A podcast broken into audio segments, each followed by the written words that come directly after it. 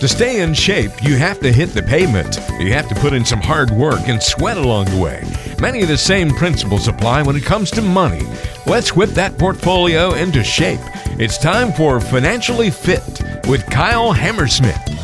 Hey, everybody, welcome into this edition of Financially Fit with Kyle Hammerschmidt. Kyle, what's going on, buddy? How are you this week? I'm doing pretty well. Just uh, dealing with the what's going on, you know, currently in the economy in the United States and in the world globally, how yeah. it's tying to everybody, and you know how it's affecting our current plans and the, the just out there actually just doing some educational stuff here at oh, some, some colleges, kind of letting people know. So good. That's awesome. Kind of had to deal with it. So yeah, it's. I tell you what, it's unlike anything I think anybody, any of us have ever seen what still blows my mind is it you know the thing still has a 98% survival rate yet you know we're just acting like it's you know i mean again it's a serious thing. I'm not saying it's not but i just think we you know sometimes we get so worked up about different things and different avenues and nobody wants to have anything happen to anybody they love and i understand all that but sometimes panic is certainly not the best you know medicine without a doubt so good to hear that you're you know trying to do what you can to uh, alleviate concerns, especially on the financial side. As we talked in a podcast a couple of weeks ago, it's not you know you haven't had uh, too much happening on that front. You know, a lot of people working with you are are feeling good, they're feeling comfortable. Maybe not good, but is a good word. But at least they're not panicking and they understand they've got a plan in place, and that plan uh, is going to help them get through good times just as in, in, bad times. And that's the whole idea. And I wanted to kind of parlay off of that a little bit and talk about an active versus a passive management strategy because I think sometimes people get a little confused in these two, and and the two make a big difference, especially in a downturn like right now. So I thought maybe you could kind of share a little bit of light for us on active versus passive management. How's that? Is that cool? Absolutely. So just um, kind of break it down for us just a little bit, if you would. Yeah, I mean, I I believe that there's a place for both of these management philosophies. Okay. We tend to lean more towards the active and tactical side, although, you know, we do have some passive management involved um, with our third party asset managers. Again, it kind of comes down to, you know, what's the best option for someone. But, you know, when I'm kind of explaining this to someone up front, I'm kind of explaining this as like this active tactical style is going to be like a sailboat. Okay. Um, there's a lot going on, algorithms, formulas, triggers that kind of leave the human emotion necessarily out of it. And uh, th- their goal is to try to, you know, avoid major losses, obviously, where a passive strategy is what I call it. It's the old park and pray, buy and hold. okay, I like that um, park and pray. the park and pray strategy that you know it, it it has its times, but it's you know just kind of looking at everything as a whole. When you have technology and stuff happen so quick, you know I just believe that you need to be a little bit reactive and no one really wants to get a phone call saying, "Oh, we're just going to buy and hold and you know park and pray and hope everything works out because over the long haul, the stock market always comes back. Right, um, right. It that may, might be a, a yeah. difficult discussion. Yeah. And sometimes so, that's age based, right? Too, Kyle. Like, I mean, a, a, strategy like that might be fine if you're 40, right? Yeah, th- th- that's a good strategy. You know, that's really big on like what Vanguard's all about is you know index passive. Gotcha. Um, maybe while you're in your accumulation working years, that makes sense when you're dollar cost averaging. You're going to be rewarded You'll have some really good years and some really bad years. Um, where the active, I guess for us at least, it's different for everybody, but our active tactical philosophies are more towards, you know, they're not chasing the tops and they're not chasing the bottoms. We want to stay, you know, in that middle tier there and then be a little bit more defensive when stuff's going on right now.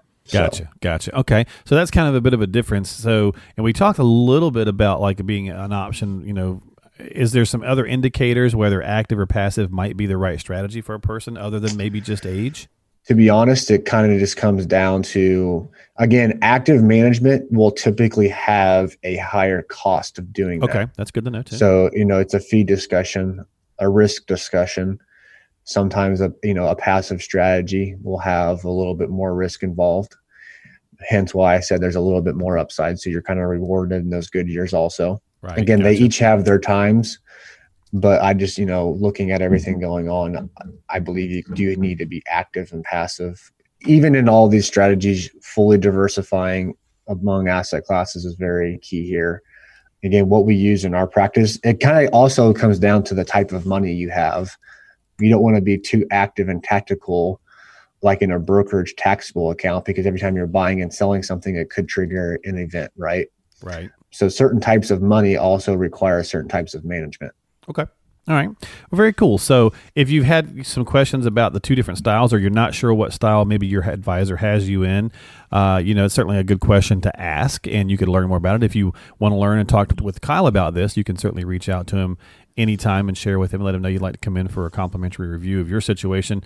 Uh, and you can do so at 913 257 3991. So uh, I'm going to switch gears real fast. We're going to hit the financial dictionary this week on the podcast as well. And basically, I wanted you to kind of take a minute and kind of tell us a little bit about the backdoor Roth.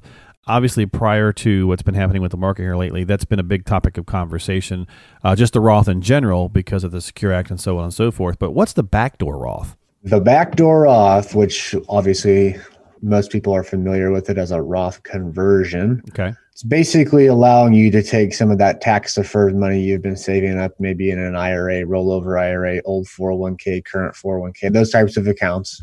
Um, and what that allows you to do is kind of pay the tax now and move that to a Roth IRA and then allow those funds to kind of grow tax free over time and then in retirement when you spend those dollars you've already been taxed right so okay. now you have ta- a source of tax-free income that's kind of the easiest way i could say it um, you know when it was first created there was a little bit more rules involved and how many times you could do it the dollar amounts. But now it's since the laws and rules have changed and with the secure act and all the funds tax cuts and jobs act it's definitely a strategy that i'm highly educating people on when we do our classes and definitely my clients are for sure doing them or we're discussing to do those again it's just a really hard thing to a pill to swallow because you're going to be paying those retirement taxes now but right to the plus side right now we know what the taxes are versus Correct. what we what we could be dealing with in the future uh, we got a presidential election coming up uh, some of the candidates are definitely talking about higher, you know, tax rates, things of that nature. So that does factor into that when you're having that conversation, correct? Yeah, here's how I start the conversation. I say, okay, the Tax Cuts and Jobs Act passed in 2018, right? Right, right. Ordinary income rates never been lower in the history of your life. I basically say, here's this. It's the biggest tax reform in the last 30 years, which it is, and it has created the single greatest opportunity for baby boomers to either reduce or eliminate their retirement taxes. Okay. That's what it's done. So, hey, two years have gone by and that the law that's in place basically says it will end at the end of 2025. So it goes away. Okay. And basically, taxes are on sale. Standard deductions double, blah, blah, blah. Taxes are on sale. So when do you want to pay them? Right. Right, right, right. I we agree. know what they are. And everyone raises their hand. Yeah, I agree. Taxes will go up in my retirement. So obviously, we should start looking at doing something about it. Right. I agree. No, I agree with you. And I think that, that a lot of times people, it, but it's sometimes it's hard to go, well, I just, I don't want to feel, you know, I don't want to pay the taxes right now, you know, and I get it, but you have to kind of really be realistic about the situation that you're looking at. And it's the same kind of thing with the procrastination about getting with a plan, getting with an advisor, you know, well, the market's been doing so great for 10 years, you know, like I know we've been beating that horse, but it's true, you know, and so I'm good. I'm, I'm doing a good job myself handling this and that's probably been very accurate but it's a whole different animal when you start to have these downturns and things that are going on right now. Uh, that's when having an advisor really comes into play uh, specifically because everybody's kind of a genius when the market's just going up. You know it's what it's how you handle things when there's some adversity in the way right? Correct. I mean technically hey if i'm going to do a roth conversion you know right now wouldn't be technically a bad time to do it. So okay right right. um, you know tax free growth on and on and on. But you know how frequently you need to do this you know our planning philosophy as i said we do have all five plans. So income planning that's where the roth conversions come in whether we're funding a roth through your employer right you make too much we need to do a roth conversion. Like how aggressive are you going to be about this? There's just a lot of a lot of pros on the you know hey it doesn't affect your social security. When your spouse gets it it's tax there's all types of pros. There's also some cons and downfalls to doing those and not knowing how to do them Yeah. So Yeah, it's crazy.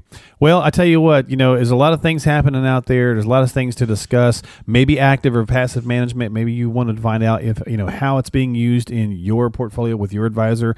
Uh, maybe you want to share those questions with them. Maybe you are not working with an advisor and you want to learn more about how one of those two strategies may or may not work with you. As Kyle pointed out, there's advantages to both, uh, disadvantages to both as well, just like anything and uh, whether or not you know a Roth conversion is also right for you. So if you got some questions or concerns, hopefully you learned something new from this podcast. We try to share some useful nuggets of information each time we do one of these.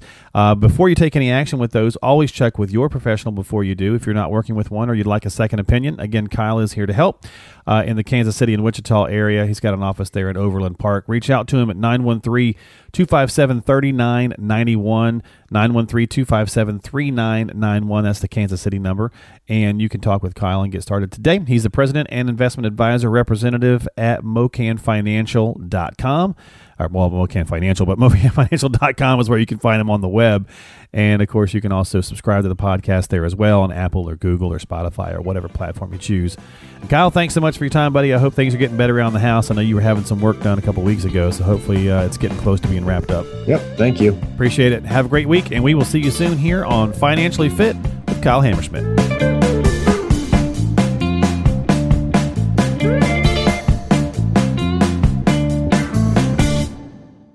Investment advisory services offered through Retirement Wealth Advisors Inc., RWA, an SEC registered investment advisor. MoKan Financial and RWA are not affiliated. Investing involves risk, including the potential loss of principal. No investment strategy can guarantee a profit or protect against loss in periods of declining values. Opinions expressed are subject to change without notice and are not intended as investment advice or to predict future performance. Past performance does not guarantee future results. Consult your financial professional before making any investment decision. This information is designed to provide general information on the subjects covered. It is not, however, intended to provide specific legal or tax advice and cannot be used to avoid tax penalties or to promote, market, or recommend any tax plan or arrangement. Please note that MoKan Financial and its affiliates do not give legal or tax advice. You are encouraged to consult your tax advisor or attorney.